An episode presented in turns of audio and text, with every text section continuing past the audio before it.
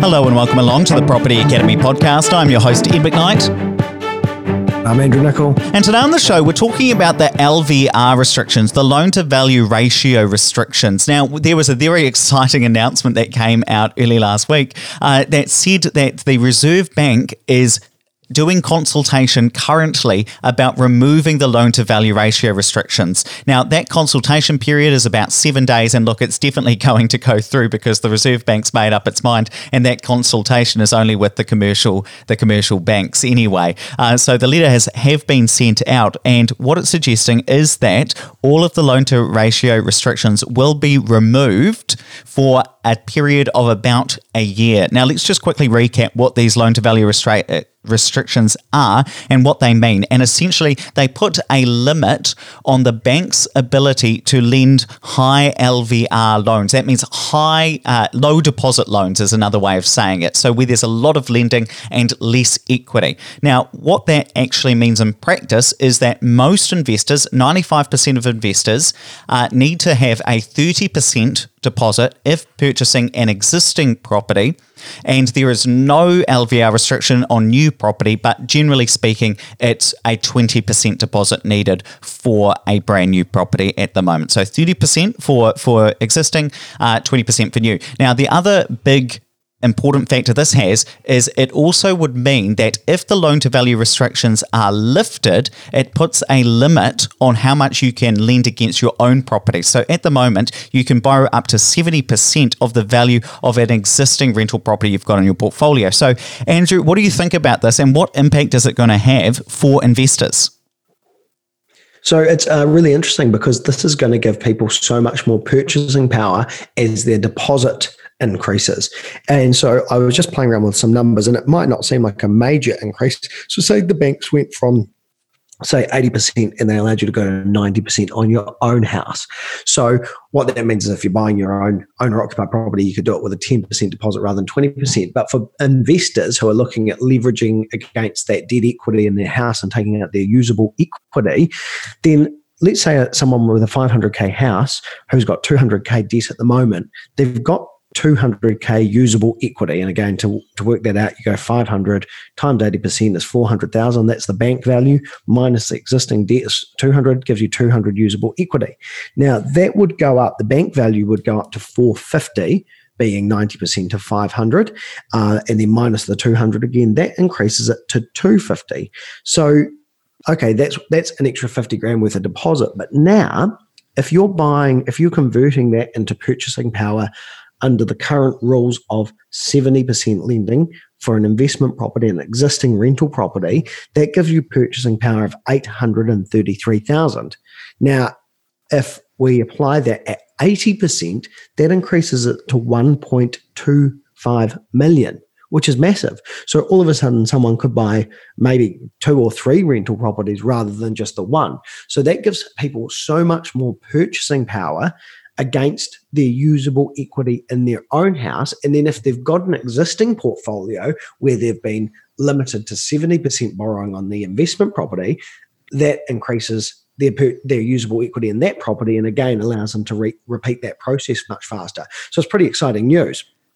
Exactly. And the big thing there is it's, you know, there really are kind of two bites of the cherry the ability to borrow more. So the fact that, first of all, your deposit goes further. So if you've got a 100K deposit, it now automatically buys more property is really exciting, especially if you're an existing uh, investing in existing properties. The second part is that you've got a bigger deposit. So not only but does it go further, but you've got more of a deposit because you can borrow more against your existing portfolio. Now, the big thing to remember as well is that with the loan to value uh, ratio restrictions being removed, it leads uh, it leaves a lot of these decisions up to the bank to decide how much they're actually going to lend. So that means that conceivably uh, you could purchase in, uh, existing investment properties with only a 10% deposit because it wouldn't go against the loan to value ratio restrictions. Now, are we actually going to see that in practice? Well, it's going to come up to bank lending policy. And that is the big, big unknown in this. Uh, my feeling is that we are going to see some conservatism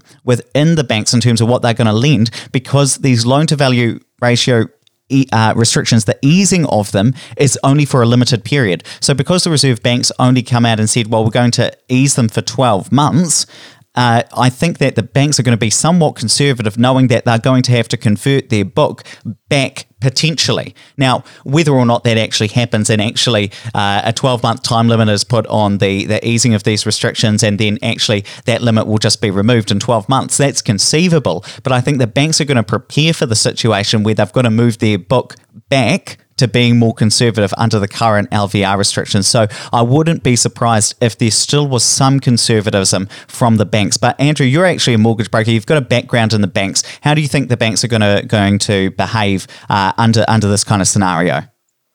So there'll be a lot of pr- pressure from the government to actually be a bit softer on lending applications and get some money out there. That's what the government wants to happen, and um, and whether or not this is a year or longer will depend on whether or not we have an election this year or next year. In my prediction, uh, because the government will want there to be strength in the market when people are voting. Uh, that's just a simple fact because they want them to they want voters to feel positive about the current government and and the economic uh, climate. Um, one thing that I would say, just because potentially this might be a 12 month window or maybe less, maybe more. When the announcement comes out, I would go to a broker and get set up. Get yourself set up as a with a with a deposit facility. Get a revolving credit for your entire usable equity and have it sitting there. Even if you're not going to invest this year, make sure you've got the ability to have that revolving credit in place for when you do want it, because that gives you complete freedom. If you've got a revolving credit it's much less likely that the bank's going to take it away rather than go and apply later on and have them change the rules again. So if you've got that facility in place, then you're probably in a stronger position later on down the track, even if they do change those rules back, because once the loan's in place, they tend not to review those quite the same.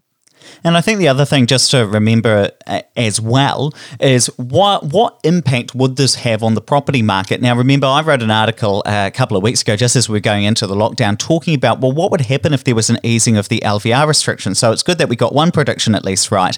Um, and I was writing about what would happen if the exi- the LVR for existing properties was eased from thirty percent down to twenty five percent. So we're, we're now talking about a situation where it's eased even further than that. And I was walking through a situation where an investor who could only previously purchase a, an existing property worth about 280,000 could all of a sudden purchase worth 450,000 and could access uh, about 58% more lending in order to purchase a property because of that 5% difference. Now, if we re- reran those numbers, we'd see that uh, they would actually be able to purchase much more than that. So small changes in the loan to value ratio restrictions have massive impacts to what people can borrow. Now, remember the big question we had uh, when we released that article as well, we had some listeners saying, well, why does that change anything? Just because people have more access to lending, that doesn't change the value of the you know the fundamental value of a property.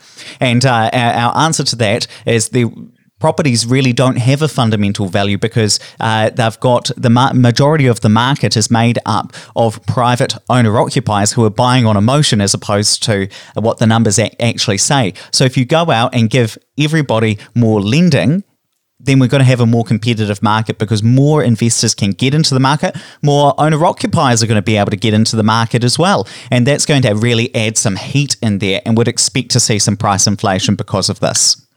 Anything else to add before we wrap up, One Andrew? Final thing I want to yeah, just just one last thing. I would expect that the government will also push the uh, the borrowing ability out on new property because they still want to add new properties into the market. We've got a housing crisis. We need more properties, and so they may very well increase the borrowing ability on a on a brand new property to say ninety percent or ninety five percent to an owner occupier, which it was in the past. So um, you can expect some, to see some change in that space as well, which is really exciting because you might be able to buy an investment property with as little as fifty thousand dollars deposit going forward.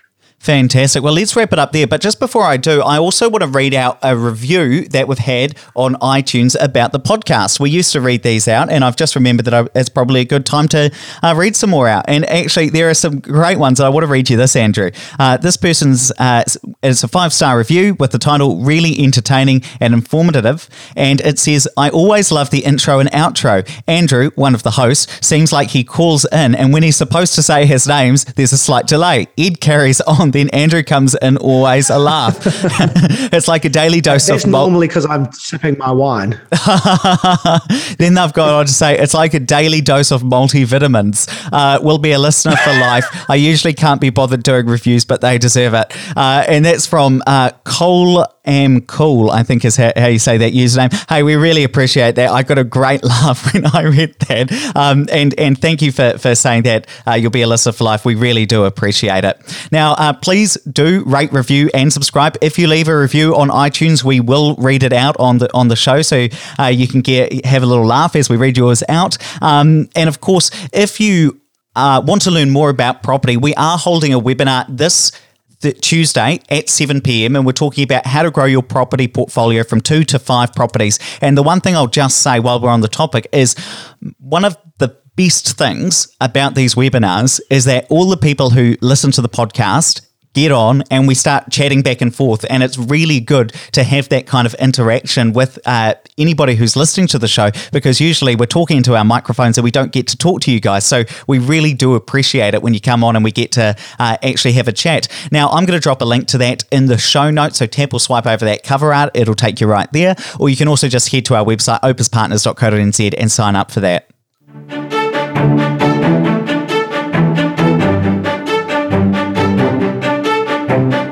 Thanks for listening to the Property Academy podcast. I'm your host, Ed McKnight. I'm Andrew Nicol. And we're going to be back again tomorrow with even more daily strategies, tactics, and insights to help you get the most out of the New Zealand property market. Until next time.